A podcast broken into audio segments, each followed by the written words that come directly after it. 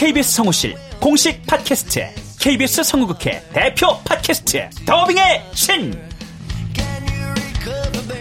우리 할아버지께서 늘 이렇게 말씀하셨지.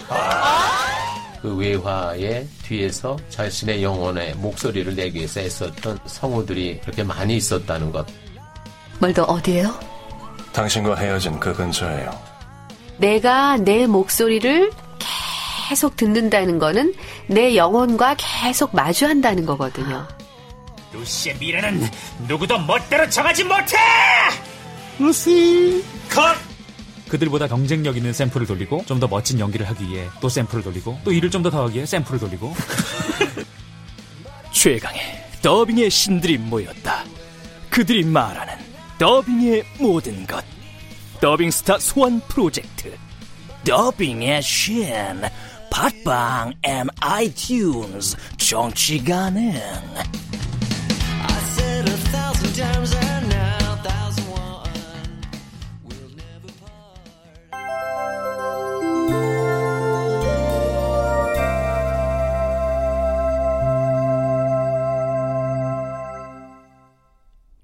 라디오 극장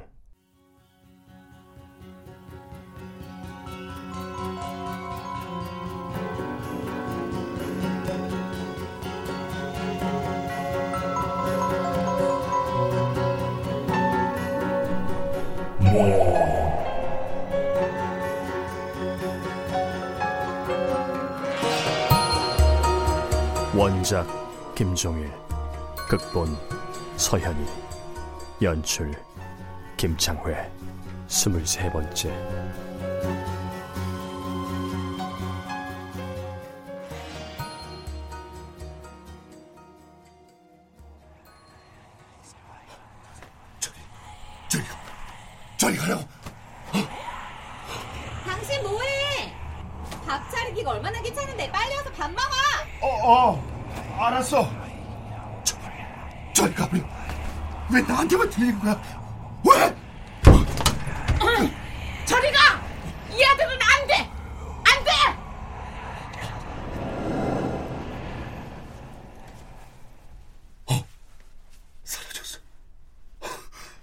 어, 엄마, 어떻게 된 거야? 엄마도 이 소리 들려? 여보, 밥 먹으라니까 밥. 아, 이제 사람 말이 말 같지가 않아? 밥 먹으라 어서.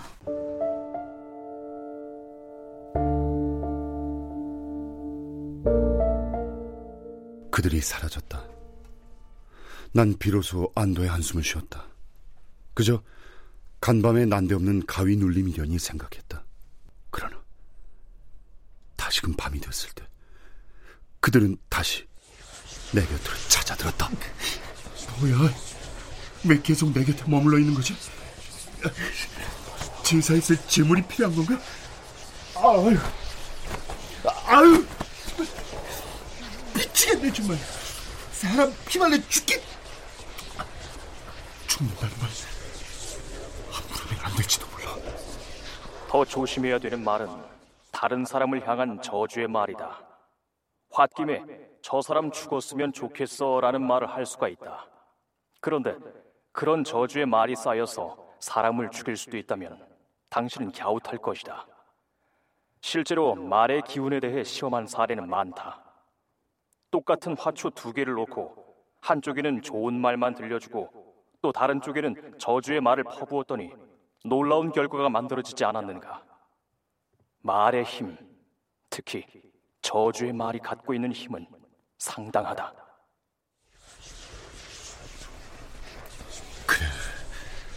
죽는다는 말이 사람을 직접 죽이진 않겠지만 하여튼 습관적으로 죽겠다는 말은 하지 말자. 어, 어 근데 저 소린 왜 자꾸 머물고 있는 거지? 아, 아,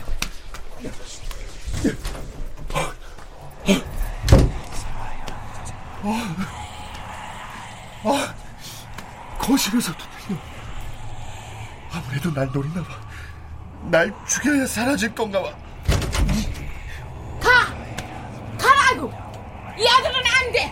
하나밖에 없는 내 아들은 절대 안 돼!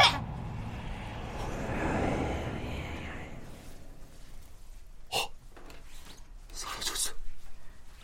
엄마, 소리가 사라졌어. 그래, 사라졌어. 아, 엄마. 안 그래도 어제 물어보고 싶었는데 집사람이 하면 이상한 얘기한다 그럴까봐. 소리 때문이지. 엄마도 들려? 들릴 수도 있고 아닐 수도 있고. 무슨 소리야? 저기 이번 주말에 시간 좀 있냐? 시간 있는데 왜, 왜요? 네 형 보러 가자고.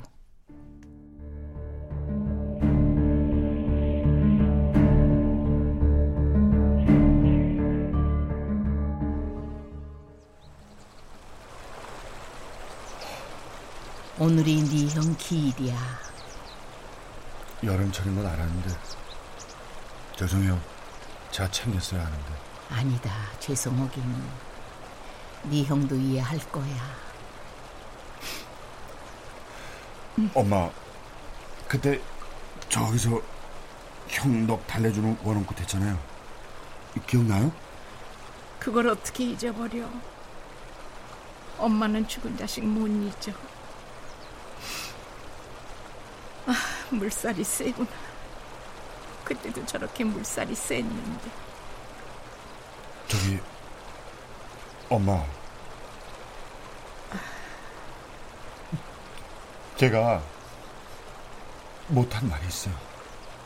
응? 못한 말? 뭐?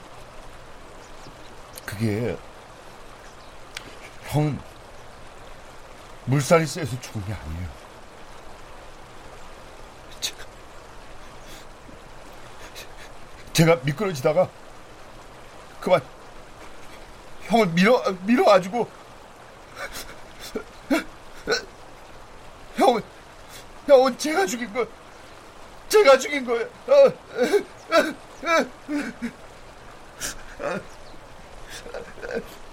명호 형 듣고 있어?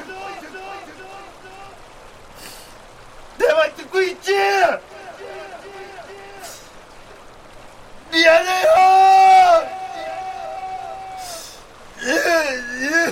형 미안해. 아니야. 네형 네가 죽인 거 아니야. 아니에요, 엄마. 그날 제가 형을 밀었어요. 아니, 아니야. 엄마가 죽인 거야, 네 형. 그런 말씀하지 마세요, 엄마. 형 내가 죽였다니까. 그동안 바른 대로 말하지 못해서 죄송해요. 나 무서웠어. 재물. 재물이 필요했던 거야. 형 아니면은 너 둘 중에 한 명. 자식 다 귀하지만은 한 명만, 한 명만 선택해야 했거든. 내가 그랬어. 형을 죽인 사람은 나야. 무슨 말 하는지 모르겠어, 엄마. 아, 소리가 그 소리가 우리 집 주변에 계속 머물고 있었지. 피를 보기 전에는 절대로 물러나지 않겠다는 것처럼 며칠 동안 가지도 않고 계속 있었어. 그 소리. 조금만 더 들으면 내가 먼저 미쳐서 죽을 것 같았거든. 그래서 타협을 한 거야. 한 명만 데려가면 된다기에 날 데려가라고 애원했어. 근데 그건 안 되는 거야. 너희 두 명 중 한 명을 원했어.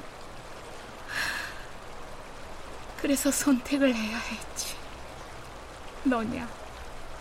아니면은 네 형이냐?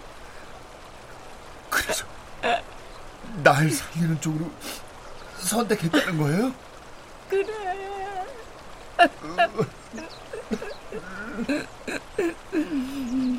죽는 걸 견디기에는 너보다 형이 더 나을 것 같았으니까. 넌 그때 겨우 일곱 살이었다. 일곱 살. 그 어린 것한테 어떻게 공포를 견디라고 하겠니? 그래서 그랬다. 그래서 네 형을 죽게 했어 내가. 명호야, 엄마가 미안하다.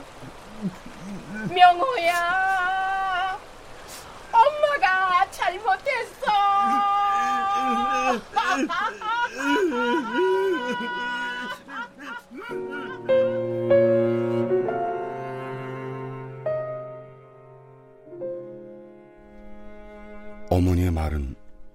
다소 충격적이었다.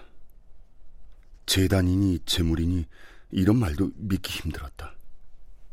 하지만 믿을 수밖에 없었던 이유가 계속해서 그 소리가 따라다니기 때문이다. 그 소린 아직 어떠한 행동도 취하지 않고 계속 주변을 맴돌았다. 마치 지켜보는 듯 내 주변을 맴도는 소리. 누군가 계속 지켜보고 있다는 것은 그 자체만으로도 스트레스였고 피를 말리는 일이었다. 어떻게든 소리가 사라지도록 해야 한다. 그러기 위해서 방법은 또 다른 짐을 안 되는데.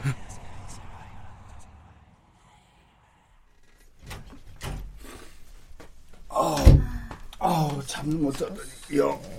아우, 아. 정말 전기세, 수도세, 관리비. 아 이게 뭐야 정말 도대체. 엄마는 어, 당신 어머님, 고모님 만나러 간댔어. 며칠 있다 오실 거야. 당신 어머니. 아, 우리 엄마가 내 엄마만 되는 거야? 왜 말을 해도 꼭 당신 어머니라고 그래? 새삼스럽게. 아니 그럼 당신은 우리 엄마한테 어머니라 안 그러고 꼭 장모님이라 그러잖아. 장모님이 뭐 어때서? 장모님은 장모님이라 부르는데 왜? 거리감 느껴지잖아. 우리 엄마 장모님보다 어머니란 소리 더 좋아하는 거 뻔히 알면서 꼬박꼬박 장모님 장모님. 아, 그만해. 할 말 없으면 꼭 그만하래. 오리고기? 이거 언제 먹은 거야? 아, 모자지간에 나 혼자 쏙 빼놓고 어디 갔다 온다 그러더니 그날 먹었구만. 이거 뭐야? 자동차 수리비. 여보, 차 어떻게 됐어? 잘 굴러가? 아, 굴렁 가. 내 수리비가 도대체 얼마 나온 거야? 이게 128만. 뭐가 이렇게 많이 들어갔어? 아, 그걸 내가 어떻게 알아? 공업사에서 달라고 하니까 주는 거지. 당신은 이 돈을 그냥 다 주면 어떡해? 어? 따져야지. 공업사 사람들 중에 뻥튀기로 돈 왕창 부는 사람들 엄청 많대. 그러니까 조목조목 따지면 혹시 알아? 몇만 원이라도 깎아줬지? 아, 몇만 원 깎아서 뭐하게? 몇만 원 깎아서 빵 사 먹으려고 그런다. 왜? 아, 당신 그만 좀 하면 안 돼? 뭘 그만해? 나도 그만하고 싶어. 어? 그만하게 좀 도와줘. 아유, 정말. 아, 왜 우리 무슨 얘기만 했다면 돈으로 가서 꼭 싸우냐? 내 말이 기승전 돈, 돈, 돈 이러다가 꼭 싸우지. 나도 이렇게 살고 싶지가 않아. 나야말로 고상하게 돈 걱정 안 하고 내 친구들처럼 남편이 벌어다 주는 돈으로 살림이나 하면서 맛있는 거나 먹으러 다니고 수다나 떨고 싶다고. 알아? 아, 그만해. 또 그만하지. 아, 뭘 그만해. 말 나온 김에 얘기해봐. 내가 돈 돈 얘기 안 하도록 해주면 될 거 아니야. 아, 이 사람아. 잡지사 편집장 월급 뻔한데 나도 뭐 어떻게 하라고. 아, 저 생활이 필요하면 당신도 같이 벌든가. 내가 왜 직접 그만두는지 알면서 지금 그 말이 나? 아, 시험 가내기도 이제 포기하라니까. 아예 없으면 어때? 당신 말대로 능력도 안 되는데. 그 뭐 애만 나면 다야? 아유. 그래, 다야! 내가 얼마나 애 갖고 싶어 하는지 알면서. 아유. 저 사람 맨날 돈, 돈, 돈. 혼자 편하게 살았으면 좋겠다. 그래. 잘 없어졌으면 좋겠다고. 어, 또, 또. 아니야. 어, 왜 자꾸 나타나? 그 소리가 우리 집 주변에 계속 머물고 있었지. 한 명만 데려가면 된다기에 날 데려가라고 애원했어. 한 명만 데려가면 된다면 그렇다면 나보다 나보단 저 사람 어? 내가 지금 무슨 생각을 하는 거야?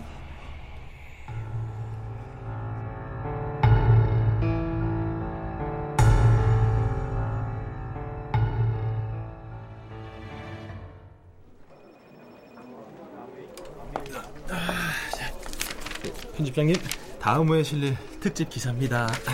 응. 그 다음 특집 기사 뭐였지? 이제 죽음과 숫자잖아요. 그 죽음에 얽힌 숫자들. 자, 이 기사는 그 티벳 사자의 서에 대한 글입니다. 그 사람이 죽은 후에 영적 세계를 이끄는 스승이 티벳 사자에 설하네요. 그 이제 알았냐? 네? 아유 공부 좀 해라 공부 좀. 아, 근데요, 저는 죽음의 숫자 하면 4만 생각했는데 그게 아니더라고요. 뭔가 있을지도 몰라. 그 소리가 생명체를 데려가는 데는 숫자의 비밀이 있을 거야. 며칠 만에 한 명씩 데려간다든지 하는 숫자. 죽음을 부르는 숫자. 뭐지, 뭐지, 뭘까?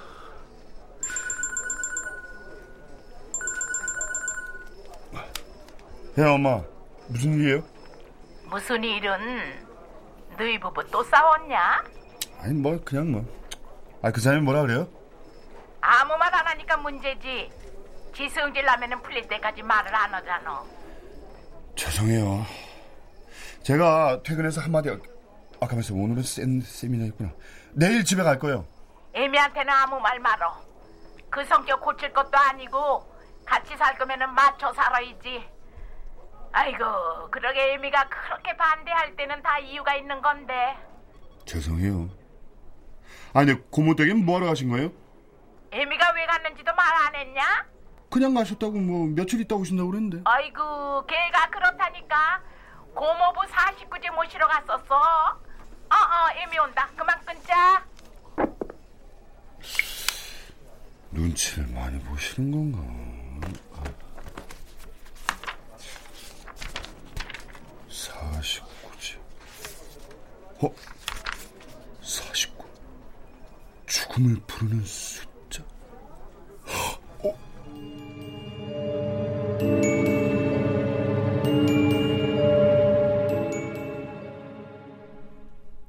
그러나 죽음과 관련된 숫자의 비밀은 밝히지 못했다.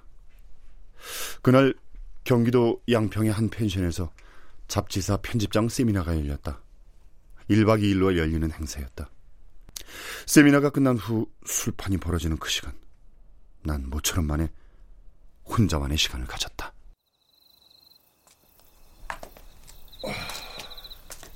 아, 풀냄새. 아, 좋다. 죽음을 부르는 숫자, 생명체를 데려가는 숫자. 아유, 아유, 아유. 있자. 오늘은 그런 생각 하지 말고, 그냥 푹 쉬었다. 아. 응? 개? 펜션 사람들이 키우는 개인가? 어! 소리다. 어, 안 돼! 안 돼! 안 돼! 어, 저기에도 소리가 들리나? 어, 어, 어, 어. 걔가 소리한테 붙잡혔어. 어, 어, 어, 어,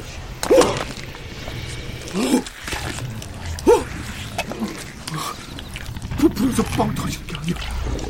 저, 저 물은 뜯기잖아. 어, 어, 그래서 빨리 달아야 돼. 어, 어.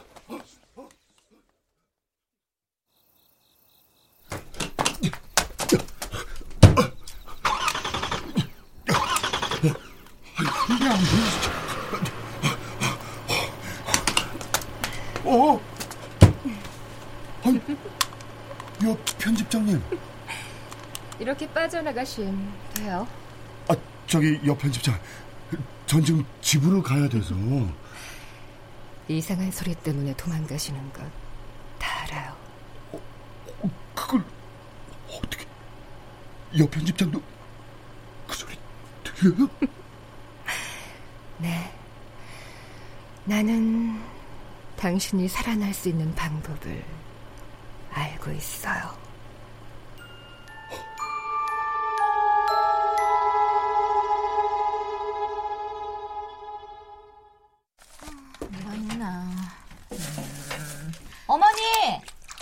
낙지볶음 어때요? 음, 주무시나?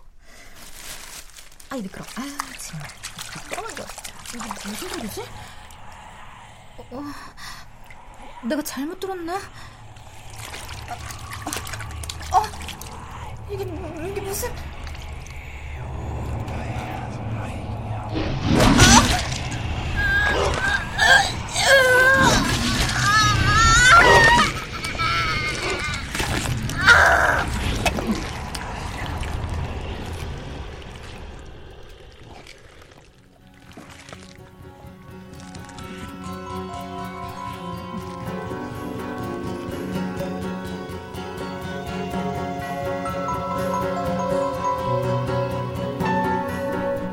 라디오 극장